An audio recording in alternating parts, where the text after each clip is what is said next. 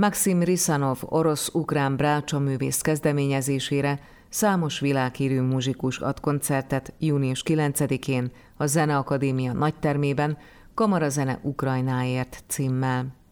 A koncert teljes bevételét a háború ukrán áldozatainak megsegítésére fordítják a szervezők.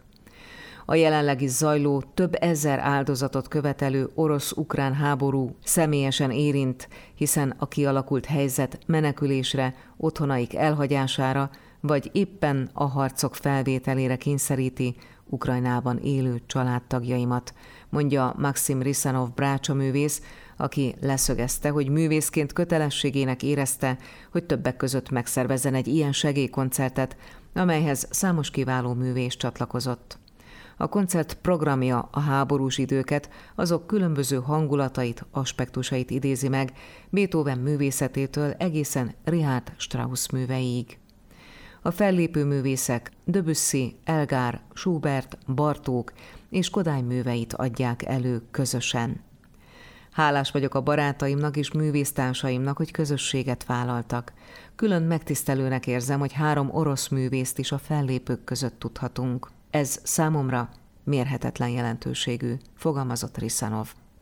Az est egyik fellépőjével és szervezőjével, Kokas Dóra Cselló művésszel beszélgettünk, többek között arról is, hogy több személyes vonatkozása is van az ő életében a közelgő Zeneakadémiai koncertnek, például az is, hogy 2016-ban a Zeneakadémián végzett Perényi Miklós tanítványaként. Hát ez így van, ugye nekünk a Zeneakadémia az az alma máterünk, és az egyik legkülönlegesebb érzés oda mindig vissza-visszatérni és a, a nagytermében játszani.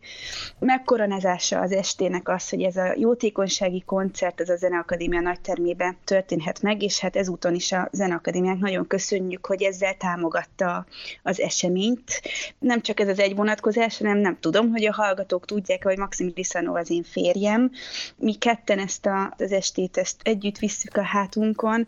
Az ő családja az én családom is, és hát mind a kettőnket nagyon is érint ez a háborús helyzet sajnos. A kamarazene is nagyon fontos szerepet játszik a te életedben is, hiszen úgy tudom, hogy ez az egyik kedvenc formációd, ahogyan szeretsz kapcsolódni zenésztársakkal, művésztársakkal.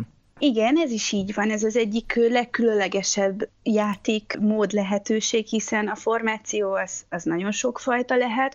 A komponisták a legtöbb művüket kamarazenében írták le, kamarazenei formációkban, ezért szinte vége láthatatlan mennyiségű kamarazenét el lehet játszani, talán egy élet nem is elég rá, főleg, hogyha belevesszük a vonós négyeseket is. Ez egy olyan zenei kifejezésmód, ami szerintem az egyik legcsodálatosabb. Mindenképpen kamarazenei műsort szerettünk volna összeállítani, és férjem nagyon sokat kereste, hogy olyan darabokat tegyen egymás mellé, amik a háborús időket, különböző hangulatait és aspektusait idézi.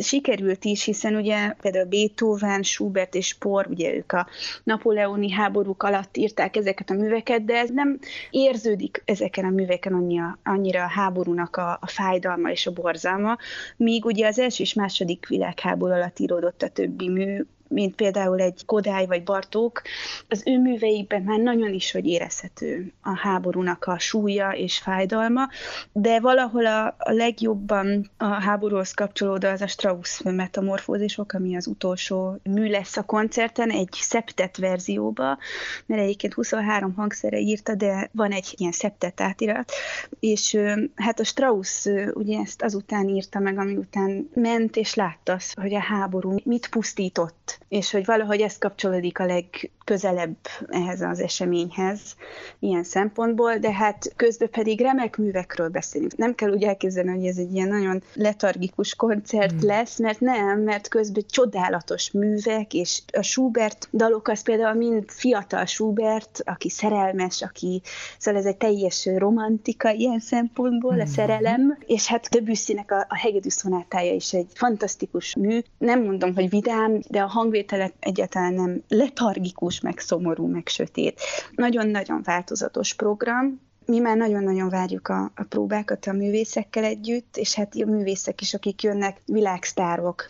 Úgy gondolom az is fontos, hogy a koncert teljes bevételét az áldozatok és családjaik megsegítésére fordítják, a szervezők fordítjátok, de ugyanakkor emellett szerintem ennek a mentális, vagy az érzelmi üzenete is nagyon fontos, amely abszolút egy ilyen emberi, egy ilyen, egy ilyen humánus, nagyon mély összekapcsolódásra is felszólít a zene segítségével. Igen, a koncert 100%-os bevételét az Ökumenikus Segélyszervezetnek fogjuk felajánlani. Reméljük, hogy sokan fognak eljönni, ezért szép számban tudunk gyűjteni segélyt, illetve ők majd a határon túli menekültek, hát ugye ők is menekültek, akik ugye például Kárpátaljára jöttek. Szeretnénk kiküldeni a segélyt, illetve igen, nagyon fontos üzenete van annak is, hogy ugye férjem ugyan Ukrajnában született, de édesapja által orosz is, és 12 12 éves kora óta Moszkvában tanult. Ő mind a két oldalról megkapta biológiailag is és kulturálisan az ukrán és orosz benyomást, és nagyon fontos volt neki, hogy orosz művészeket is meghívjon, hiszen így is ki tudják fejteni az orosz művészek a szolidaritásukat Ukrajnáért, és ezt ő nekik nagyon-nagyon fontos. Szerintem ez egy külön olyan fénye az estnek, amikor láthatjuk azt, hogy itt nem arról van szó, hogy én soha többet nem fogok orosz zeneszerzőtől zenét játszani, vagyis a férjem, ugye, akinek a családja Ukrajnában van, illetve Ukrajnából menekült, mert hát ugye Csajkovszkinak, meg az orosz zeneszerzőknek ehhez nincsen közük, itt nem erről van szó. Ugyanúgy, ahogy az orosz zenészek is, nagyon-nagyon sok orosz zenészt lemondanak ezzel is ők erősítik azt, hogy igenis ők a háború ellen vannak is a békéért, és kiállnak, és, és játszanak Ukrajnáért. Úgyhogy szerintem ez egy nagyon fontos pontja az estnek. És emellett pedig Európa számos országából érkeznek hozzánk művészek. Hál' Istennek nagyon szép számban vannak magyar művészek is, mint például Szűcs Máté Brácsa művész, vagy nővérem Kokas Katalin és férje Kelemen Barnabás, illetve a Zeneakadémia rektorasszonya Vig Andrea is fog hárfázni, úgyhogy egy nagyon-nagyon színes művész listát tudott Maxim összeállítani, amiért nagyon hálásak vagyunk nekik, hogy eljönnek ingyen játszani. Kokas Dóra cselló művésszel beszélgettünk a Kamarazene Ukrajnáért című segélykoncertről, amely június 9-én várja közönségét a Zeneakadémia nagy termébe. Kedves hallgatóink, a fenntarthatóságról szól a Duda Éva Társulat összművészeti fesztiválja, a Zömefest, amelyet június 10 és 12-e között rendeznek meg. A Papagéno klasszik folytatásában erről hallhatnak további érdekességeket.